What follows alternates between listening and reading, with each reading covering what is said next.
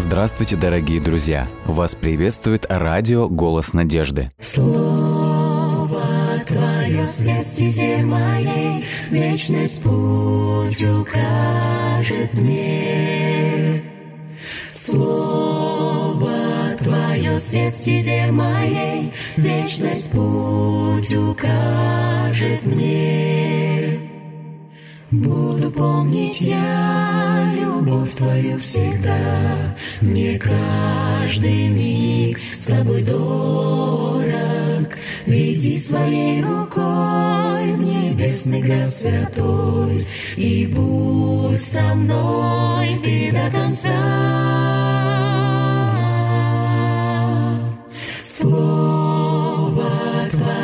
Свет стезе моей, Вечность путь укажет мне.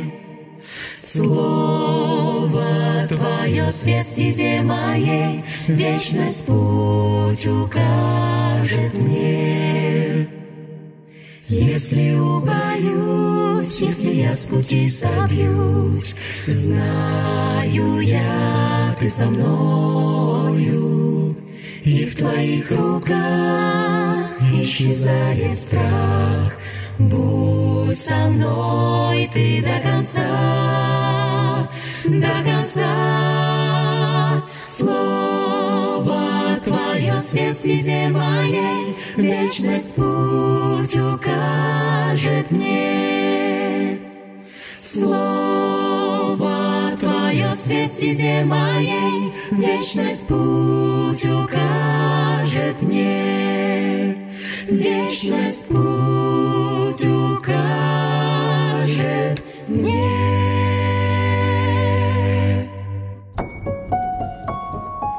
Дорогие друзья, мы продолжаем наш эфир.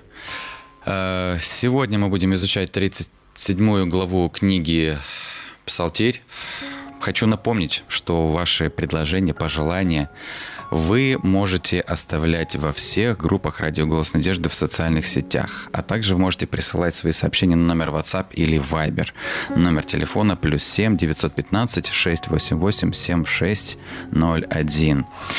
И пока мы будем э, читать, вы можете присылать свои пожелания по поводу молитвенных каких-то нужд, в которых вы нуждаетесь, может, нуждаются ваши близкие и родные. Пока мы читаем 37 глава книги Псалтирь. Псалом 37. «Господи, не во гневе Твоем обличай меня, и не в ярости Твоей с меня взыскивай, вонзились в меня стрелы Твои, и рука Твоя гнетет меня. Нет здорового места на теле моем. Негодуешь Ты на меня, нет здоровья в костях моих из-за грехов мной совершенных. Ибо беззаконий у меня выше головы, как бремя тяжкое, они невыносимы смердят и гноятся раны мои из-за безумия моего. Согбен я, паник совсем, с утра до вечера хожу в печали, горю я весь словно в огне, здорового места нет на теле моем. Изнемог я и разбит совершенно кричу, стенает сердце мое. Господи, ведомы Тебе томление души моей, и воздыхание мои не сокрыты от Тебя. Тяжко бьется сердце в груди моей, силы покинули меня, даже света в очах моих нет. Друзья мои и товарищи мои сторонятся меня из-за ран моих, и родные мои поодаль держатся. Посягающие на жизнь мою расставляют мне сети. Те, кто причиняет мне зло, желает, о погибели моей говорят, и злое непрестанно замышляют. А я, как глухой, не слышу, и как немой не открываю уст своих. Стал я, как человек, которого ничего не слышит и возразить ничего не может. Ибо я с томлением жду Тебя, Господи, и ответа Твоего жду, Владыка и Бог мой. Я молился об избавлении, ведь иначе злорадствовать будет, и случись мне споткнуться, восторжествуют они надо мной. Ведь я вот-вот и упаду, страдаю непрестанно, но не скрываю вины своей, и о грехе своем сокрушаюсь. А те, кто без всякого повода враждуют со мной, и много тех, кому без причины я стал ненавистен, они платят мне злом за добро, поносят меня за то, что я пытался делать добро им, не оставляй же меня, Господи, Боже мой, не стой вдали, поспеши на помощь мне, Господи, спасение мое.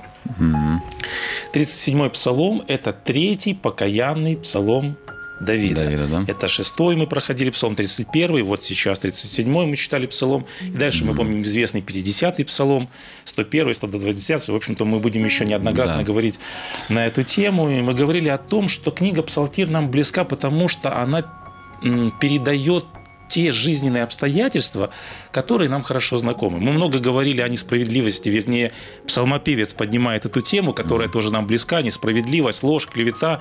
Он говорит о многих бедах, о многих бедствиях, о кризисах всяких. И вот наряду с, из этих проблем, вот, да, из- с которыми мы встречаемся, это чувство вины. Да, на самом деле Э, серьезное чувство. Давайте вот мы немножечко вспомним, может быть, опять же, из своей жизни, из своей практики, когда мы испытываем подобное чувство. Что мы переживаем? Вот с какими образами у нас часто ассоциируется вот состояние чувства вины? Грусть, тяжесть какая-то. Вот да. это слово, я даже ожидал это, потому что зачастую даже сравнивают это, э, прости нам долги наши, как мы молимся в молитве Господней, с долгом. Долг всегда ассоциируется с чем-то, вот даже с удавкой какой-то, Да, или с да, каким-то да. бременем. И поэтому ты вот сразу сказал, что э, чувство вины часто сравнивается с чем-то таким тяжелым, которое налегает на нашу душу, вот такой тяжелой плитой ложится на наше естество. То есть ты верно подметил, тяготит, гнетет, разъедает. Вот такие Да, да. вот, э, образы у нас часто возникают, когда мы говорим о чувстве вины. Давайте посмотрим, как псалмопевец говорит об этом, в каких образах он представляет чувство вины. Давайте проследим буквально по тексту. В третьем тексте он говорит, вот об этом же образе, который мы сразу же и вспомнили. В третьем стихе он говорит, «Рука твоя тяготеет на мне». Вот это же идея, да? То есть здесь предполагается состояние, когда вот нечто тяжелое ложится на человека. Пятый текст об этом же. «Ибо беззаконие мои, как тяжелое бремя, отяготели на мне». Следующий текст, или вернее здесь же в пятом стихе он еще один образ как бы рисует состояние. Говорит, ибо беззаконий у меня выше головы. То есть здесь как бы беззаконие сравнивается с некой волной, которая простирается над ним, которая накрывает и готова его в буквальном смысле слова Поглотить, поглотить. да. Далее, э, в третьем стихе вот такой еще образ рисует псалмопевец. «Стрелы твои Вонзились. вонзились в меня». Что испытывает человек, мы не испытывали подобного Ну да. состояния, но давайте попробуем предположить. Мы часто вот видели какие-то... Занозу скажем, каждый ощущал да, себе. вот, да, вот теперь вот теперь будет нам понятно. Да, Но если это не- это не заноза- та же боль, да. если заноза нам приносит боль, что Да. может испытывать человек, когда в его тело вонзается стрела? Да, наверное, да. Это ощущение. нестерпимая боль, когда буквально в твоем теле обычно стрелы делались таким образом, Да. чтобы невозможно было вытащить, Вытащить, их да. оттуда. То есть это в буквальном смысле слова вот такая какая-то нестерпимая боль, которую невозможно предотвратить, потому что эту стрелу Да, это невозможно смертельно вытащить. уже, Да. да. Вот. То есть вот такое чувство боли, то есть мы говорили чувство тяжести, а здесь псалмопевец чувство вины ассоциирует вот с этой какой-то нестерпимой болью, подобно стреле, которая вонзается в человека человека. В четвертом, восьмом стихе та же идея чувства боли. Он говорит, нет целого или же здорового места в плоти моей. Вот, от гнева твоего. Какой здесь, здесь написано, не просто ноет какой-то или болит один орган. Он говорит, болит что? Все тело. Всё тело То есть, болит, когда да. один орган болит, это одно, но когда вот все органы сразу все вместе начинают болеть, вот Да. он сравнивает вот чувство вины вот с, таким. подобным состоянием. И в шестом стихе он продолжает эту же идею боли. Он говорит, смердят, гноятся раны мои от безумия моего. И вот здесь я хочу подметить еще такой вот э, нюанс. Э, гнойная, глубокая рана, что она подразумевает? Ну, это уже все от, от отмирания каких-то я органов. хотел подметить вот эту идею воспалительного процесса. То есть гнойная рана – это когда А, у тебя нарыв. да, это да. идея воспаления. И вот эту же идею он подразумевает, что вот этот воспалительный процесс, он также приносит боль. Да, и он да, в восьмом да, стихе да, об этом же говорит. «Ибо чресла мои, мои полны воспалениями». А в новом переводе мы прочитали так «Горю я весь, Весь словно в огне». То есть, когда у нас воспалительный процесс, поднимается Да, температура, температура. и тогда человек вот в этом жаре, что называется. Да, Это да. опять же определенный Изнутри. возраст. Да, четвертый текст. Посмотрите, что он дальше говорит. Нет мира, древнееврейское слово шалом здесь используется. Нет мира в костях моих от грехов моих. Что уносит с собой грех? Ну, В см- смысле, что уносит? Э, из нашего сердца А, мир уносит, да, мир да, да, уносит. мир Я об уносит, этом. да. Если мы говорили чуть-чуть выше о э, сравнениях с физиологией человека, то здесь он как бы переходит уже на другой уровень. Да, вот на физиологическом уровне можно сравнить с болью, а на психологическом уровне вот этот, мы говорим, образ, то есть грех уносит с собой мир покоя у человека. да, да, да, вот неспокойствие, он метется, он мучится, он скорбит, он унывает. То опять, о чем ты подметил, псалмопевец говорит в седьмом тексте, «Я согме, согбен, совсем паник, весь день сетуя хожу». Вот эта идея «согнулся», что она опять же передает? Ну все, из-за груза тебя прижимает к земле, Когда грубо у меня говоря. успех, я обычно расправляю расправляешь, плечи, крылья да. вырастают. А когда у меня неудачи, когда я чувствую поражение, человек Ближе снегает, он сгибается, да, он, да, он да. в долу смотрит. В девятом тексте говорит, я изнемог. В оригинале слово это э, переводится буквально оцепенел или окаменел. И я, говорит, разбит, стенает сердце мое, тяжко бьется сердце в груди моей. То есть вот эта э, идея трепета вот часто бьется. Вот мы часто еще передаем это слово, я трепещу весь. Вот. И дальше он перечисляет эти образы. Силы покинули меня, даже света в очах моим. То есть вот это некое состояние мрака. В новом переводе, в 18 тексте дальше он говорит, я вот-вот упаду, страдаю непрестанно. То есть согрешивший, мы видим, начинает терять жизненные силы. То есть есть понятие жизненной энергии. И мы видим, что вот эта вот батарея, вот этот заряд, сникает жизненная сила, человек не может двигаться, его буквально разбивает, можно так сказать, духовный паралич, то есть вот это такая обездвижимость, потому что он говорит, я оцепенел, я окаменел, то есть человек чахнет. Вот. И в 12 тексте давайте вот э, последнюю характеристику прочитаем, которую описывает Давид, что еще приносит грех. Вот в 12 тексте он говорит так. «Друзья мои и товарищи мои сторонятся меня из-за ран моих, и родные мои поодаль держатся». Какие здесь последствия греха? Ну все, уже это полностью не только уже и тебе родные уже сторонятся. по Понимаете? крайней То мере, есть да. э, мало есть того, что здесь общества. отчуждение, потому что обычно псалмопевец ассоциируется, говорит, ты отступил от меня. Ты гневаешься на меня. То есть идея разделенности или изоляции с Богом. Здесь изоляция Да. происходит не только на вертикальном уровне, Ну и на горизонтальном. на да. горизонтальном. То есть обычно люди всегда осуждают. Люди, естественно, когда осуждают, и вот это происходит такое немножко отстранение от человека. А, вот ты такой-то и такой-то, и люди Вот обычно тебя отстраняются. это и постигло, да? Да, да, Скажем так. потому что вот человек, когда человек, ну, естественно, вина какая-то, то есть какая-то вот, ну, у человека какая-то проблема, и люди говорят, ну, как бы я тебя лучше обойду десятой дорогой стороной, ну, если ты вот такой человек. То есть, естественно, вот мы видим вот такое уже на социальном уровне, то есть последствия греха не выражаются. И вот здесь я хочу подметить вот такой очень важный момент. Э, Здесь описан, вот, все, что мы сейчас перечитали, здесь описан не человек, потому что, помните, часто, когда мы читали какие-то другие псалмы, псалмопевец описывает действительно свою физическую боль, или когда он был в состоянии болезни. Ну да. А здесь не описан человек, у которого страшное смертельное заболевание. Обычно у, у человека с таким заболеванием физиологическим вот такие муки, ужасы, вот подобные Да-да-да. симптомы. Здесь описан кто? Здесь описан, про, ну, если можно так сказать, просто. Здесь описан человек, согрешивший. Да. Но да? испытывающий. Ну, и то. испытывающий, да. И то, и то. Состояние подобно состоянию человека, который Страдает заболел физически. смертельным заболеванием. Потому что здесь вот эти вот все образы, там и боль, и физиологическая, и психологическая, и всевозможные разделения на уровне Бога и на уровне человека. Да, то есть вот здесь очень важный момент. Даже худший из болезней порой так неотвратительный, не так мучительный. Опять же, тот, кто переживал это состояние, они согласятся с этим. То есть никакие язвы, никакие заболевания не, сос- с- не сравнятся с состоянием человека, который испытывает чувство вины, который согрешил. Ну да. И вот знаете, когда я размышлял о данном псалме, я думал, знаете, Бог на э, страницах Священного Писания, Он всегда предупреждал человека. Ну да. Знаете, можно Всегда. сказать по-другому. У Бога всегда был запрет. Он всегда запрещал. Не делайте, не делайте, не делайте. Ну да, Но он всегда можно. говорил и в других тонах. Он не советовал. Бог всегда, если можно так сказать, отговаривал человека совершать грех. Да. Вот, он уговаривал этого не делать.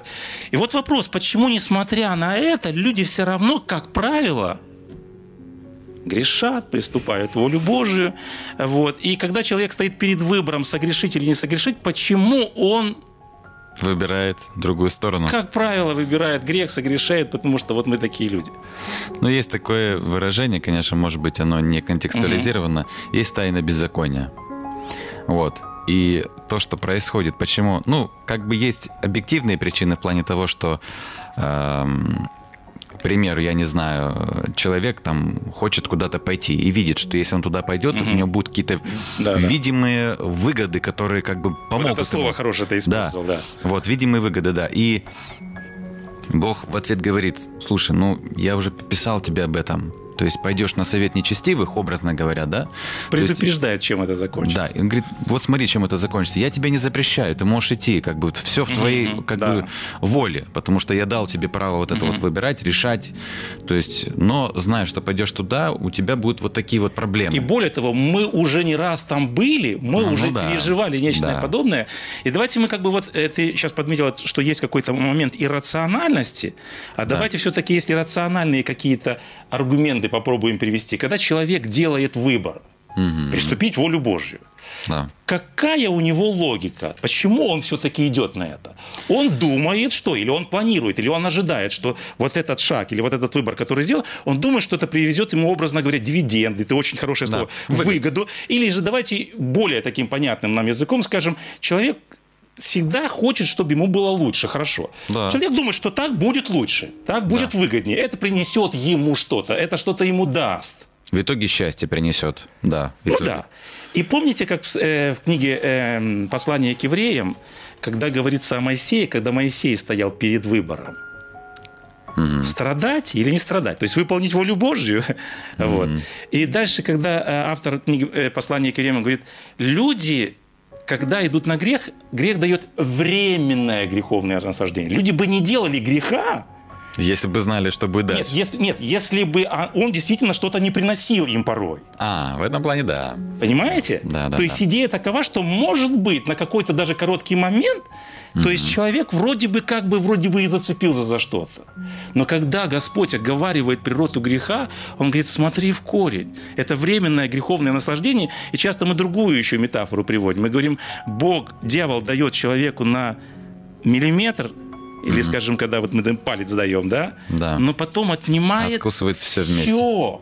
Вот как бы такова природа Да, к греха. сожалению. Вот, поэтому э, мне понравилось как-то высказывание Толстого. Он говорит, счастье – это удовольствие или же наслаждение без сожаления, без раскаяния.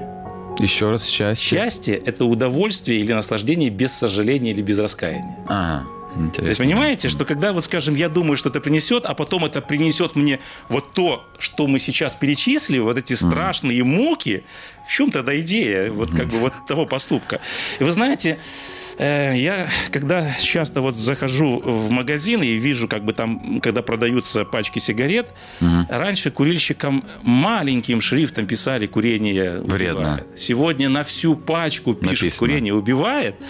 И возникает вопрос, зачем мне временное наслаждение от затяжки сигареты? Оно же приносит вроде бы как-то... Я когда с курильщиками часто общаюсь, нервы, типа, они да? говорят, ну это немножко успокаивает, это приносит... То есть зачем мне вот это временное наслаждение, когда впоследствии крупными буквами, а потом еще и рисует картинку, я знаю, что это принесет мне страшные и физиологические, Да, и потом муки. Зачем мне временное веселье от принятия алкоголя и наркотика? Люди бы не употребляли алкоголь и не употребляли наркотик, если бы он что-то им не приносил на каком-то первом В уровне. любом случае, Но да. у меня очень много знакомых, которые рассказывают, что потом, когда проис- проходит вот этот эффект, что потом с ними происходит. Да. Одним словом, они всегда это описывают вот э, с тем, с чем мы ассоциируем слово ад. Ну вот зачем мне тогда этот укол, если он мне принесет это на 5 минут, а потом в последующем мне принесет то, что, в общем-то, мы сегодня зачитывали вот этот длинный перечень. Давайте вспомним Давида и Версавию, опять же, если мы говорим о псалмах Давида. То есть Давид бы никогда не переступил эту черту, если бы не думал о том, что это принесет ему определенные дивиденды, грубо говоря. Ну да. Но возникает тот же вопрос, самый главный вопрос. Зачем Версавия, зачем ее красота и зачем ее страсть? Если потом Давид перечисляет вот эти все муки страшные, опять же та же идея, которые однозначно будут. Вот, и поэтому ты уже, конечно же, верно подметил, что... И, и давайте еще один момент, как бы мы скажем. Мы сказали о том, что когда человек идет на грех, э, мы говорим о том, что за грех была внесена невероятно высокая цена. Однажды на Голговском кресте. Ну да. И если мы однажды были уже прощены, что мы делаем, когда, опять же, в послании к евреям сказано, мы произвольно продолжаем грешить? И автор э, вот послания, он часто говорит, мы снова распинаем Христа, или в послании к евреям приводится вот этот образ, мы попираем или мы растаптываем. Ну да, не уважаем то, что, того, чего сделал Иисус. Да, то есть давайте скажем так, мы потом вот этим грехом приносим, мы же сказали, что это вот еще и уровень вертикали здесь завязан, опять же. То есть мы грехом впоследствии приносим страшную боль себе, Угу. Как правило, однозначно алкоголики, все согрешающие, люди, изменяющие всеми друг другу, они приносят боль ближнему, и поэтому мы прочитали, да, что ближние да. сторонятся. И почему я подметил вот этот важный момент такой э, вер, э, вертикали, мы приносим и боль в конечном итоге кому? Ты самому себе. Я и имею в виду Господу да. Богу. Вот три изменения. Я, мой ближний и Господь да. Бог. Вот, поэтому в этом смысле возникает вопрос, зачем сознательно приносить разрушение себе, боль ближним и Богу. То есть это одновременно всегда происходит, да, все эти три процесса? В этом смысле, когда я стою в очередной раз перед э, вот, развилкой согрешить или не согрешить, мы говорим, что грех в этом смысле становится абсурдным, нелогичным. Это получается тогда безумный выбор. Вся книга Псалтырь, вся литература мудрости об этом, что грех – это путь безумия. Вот, поэтому Господь Бог всегда предупреждал нас о том, что... И я еще один важный момент хотел подметить. Посмотрите, мы говорим о том, что когда мы согрешаем, мы, соответственно, сами же себя наказываем, сами mm-hmm. же себе приносим грех, что сеем, то мы и пожинаем, что мы, как говорится, что мы в чашу наливаем, то мы, естественно, потом, потом мы пьем из нее. Соответственно, это то, что мы сами себе приносим. Но я хотел подметить очень важный такой богословский момент этой стороны вопроса. Посмотрите, что говорит псалмопевец. Мы уже читали сегодня эти тексты. Он говорит, рука твоя тяготеет на мне, стрелы твои вонзились в меня. То есть э, псалмопевец делает акцент на гневе Бога. И понимаете, вот это состояние вонзенной стрелы или тяжелой совести, это не что иное, как псалмопевец говорит, это действие кого? Ну, Бога. Это действие говорит. Бога. Вот эти стрелы вонзает Бог. Угрызение совести – это действие Бога. Огонь гнева Бога, Он воспаляет. Мы говорили, вот это состояние воспаления. Он воспаляет наше сознание. То есть это рука Бога, как Он говорит, прижимает нас к земле. Mm-hmm. Вот, и поэтому я хотел подметить такой очень важный момент. Написано в книге «Бытие», что э, когда согрешили первые люди, написано, Господь говорит, «Я положу вражду mm-hmm. между тобой и женой». Если бы... Вот мы часто задавались вопросом, почему люди не испытывают чувство вины? Потому что они закрылись для голоса Бога. Ну да. Вот это очень важный момент. Когда человек открыт для голоса Бога, через нашу совесть, через наше сознание говорит Господь Бог. Он вонзает эти стрелы. То есть я к тому, что чувство непокоя – это благо, потому что если бы человек, я знаю, что иногда рассказывают, что у некоторых атрофировано чувство боли, Угу. И у них, э, у некоторых атрофировано чувство страха. Человек что-то делает, и он, угу. у него нет вот этого естественного симптома чувства самосохранения. И это большое благо, когда Господь посылает вот эти стрелы, mm То есть мы как бы вот тогда в этом смысле испытываем такое как бы предупреждение Бога, и, соответственно, мы говорили о том, что э, Бог не только дает мир в сердце, mm зачем мы часто к Богу идем в молитве. Ну, да. Мы говорим, что Бог также приносит и непокой, тревогу, смятение, но вот эта тревога и смятение, оно целительное. Почему? Потому что когда у человека есть вот это состояние, угу. он, естественно, хочет от него избавиться, он хочет ну, каким-то да, образом исцелиться от этого. Вот. И поэтому давайте мы как бы завершим этот э, сегодняшний момент размышления следующими словами. Мы уже сегодня подметили, что многие, к сожалению, э, не испытывают мук совести, это большая проблема. Вот, поэтому псалмопевец призывает к важному моменту. Он говорит в 19 тексте «Беззаконие мое я сознаю». Угу. Или он в новом переводе говорит так «Но не скрываю вины моей и о грехе своем сокрушаюсь». Ну, вот да. это очень важное состояние. Что бы ни произошло, мы в любом случае, конечно же, попадем вот в это состояние э, вот этой беды, вот этих страшных переживаний. Угу. Вот. Но очень важно в этом э, состоянии не скрывать этот момент. Очень важно признавать свой грех. Очень важно не оправдывать его. Угу. И находить исцеление, опять же, да, Господь, с одной стороны, сокрушает наше сердце, но в другом месте э, Господь говорит так, говорит, я пошлю рану в твое сердце, или я пошлю стрелу в твое сердце, но говорит, но я эту рану же И исцелю и потом. перевяжу потом. Поэтому где находит псалмопевец, как всегда, исцеление вот этого состояния воспаления от огня, от мук совести, которая его жжет? В 14 тексте он говорит, «И я говорит, Господи, пред Тобою все желания мои, воздыхание мое не сокрыто от Тебя. Во втором тексте он говорит, Господи, не в ярости Твоей обличай меня и не в гневе Твоем наказывай меня. Не оставляй же меня, Господи, Боже мой, не стой вдали, не удаляйся от меня. Поспеши мне на помощь, Господь, спасение мое.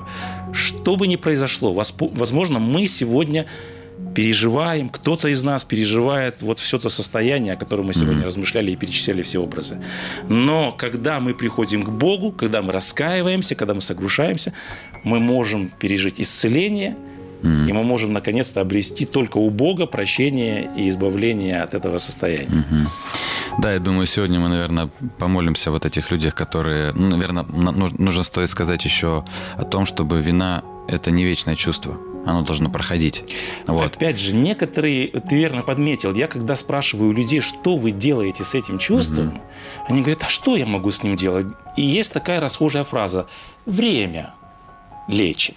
Понимаете, люди это прячут в стол, или есть еще другое выражение, люди это прячут под ковер, они заметают этот мусор или этот грех под ковер, и они как бы загоняют его куда-то в какой-то угол, опять же, не раскаиваясь, не сокрушаясь, просто отодвигая эту проблему в сторону. А Господь говорит, почему очень верную, э, важную мысль подметили, что э, этот грех не надо заметать под ковер, его не надо скрывать, его не надо прятать в стол. Да, его нужно Его разрешать. важно осознать, его важно признать, его нужно вскрыть. Надо раскаяться во грехе, и только тогда мы получим мир. Время не лечит. Да. Мы просто загоняем под корку это состояние. И подлинное избавление от греха, когда мы приходим к Богу, раскаиваемся и получаем прощение. Я просто к чему еще, что я в своей жизни испытывал то, что даже потом, когда я раскаивался, есть то, что называется то ли мозг это делает, то ли дьявол это делает, а я склоняюсь больше ко второму. Что он напоминает о том, а ты вот помнишь, ты это Вот. сделал. Совершенно Потому верно. Бывает такое, что ты разрешаешь ситуацию, но потом тебе еще напоминает. И потому здесь важно Но когда ты обращаться к- прощен Богом, потому что есть состояние ложного чувства вины, когда ты искренне говорю. раскаялся, когда ты поведал об этом Богу и сказал, Господи, Тебе и единому согрешил я, лукавое пред очами Твоими сделан, как говорит в 50-м псалме. И когда мы действительно выполняем все необходимые условия покаяния, мы должны быть четко уверены, что мы прощены. И когда дьявол приходит к нам, помните вот эту известную ситуацию с Лютером, когда дьявол пришел и показал ему список его грехов, э, Лютер говорит, ты, говорит, разверни далее список, где написаны слова «Кровь Христа омывает меня от всякого греха».